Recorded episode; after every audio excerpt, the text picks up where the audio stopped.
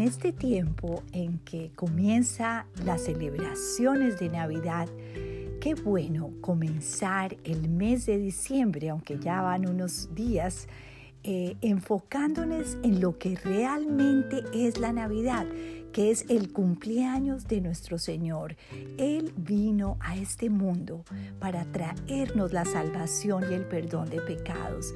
Por eso quiero invitarles eh, desde ahora que comenzamos el mes de diciembre a enfocarnos en el verdadero sentido de la Navidad y poder pedirle al Señor que nos llene nuestro corazón de su gozo, de esa celebración que no incluyen estar como locos comprando regalos porque el regalo de Navidad es el mismo Señor Jesucristo.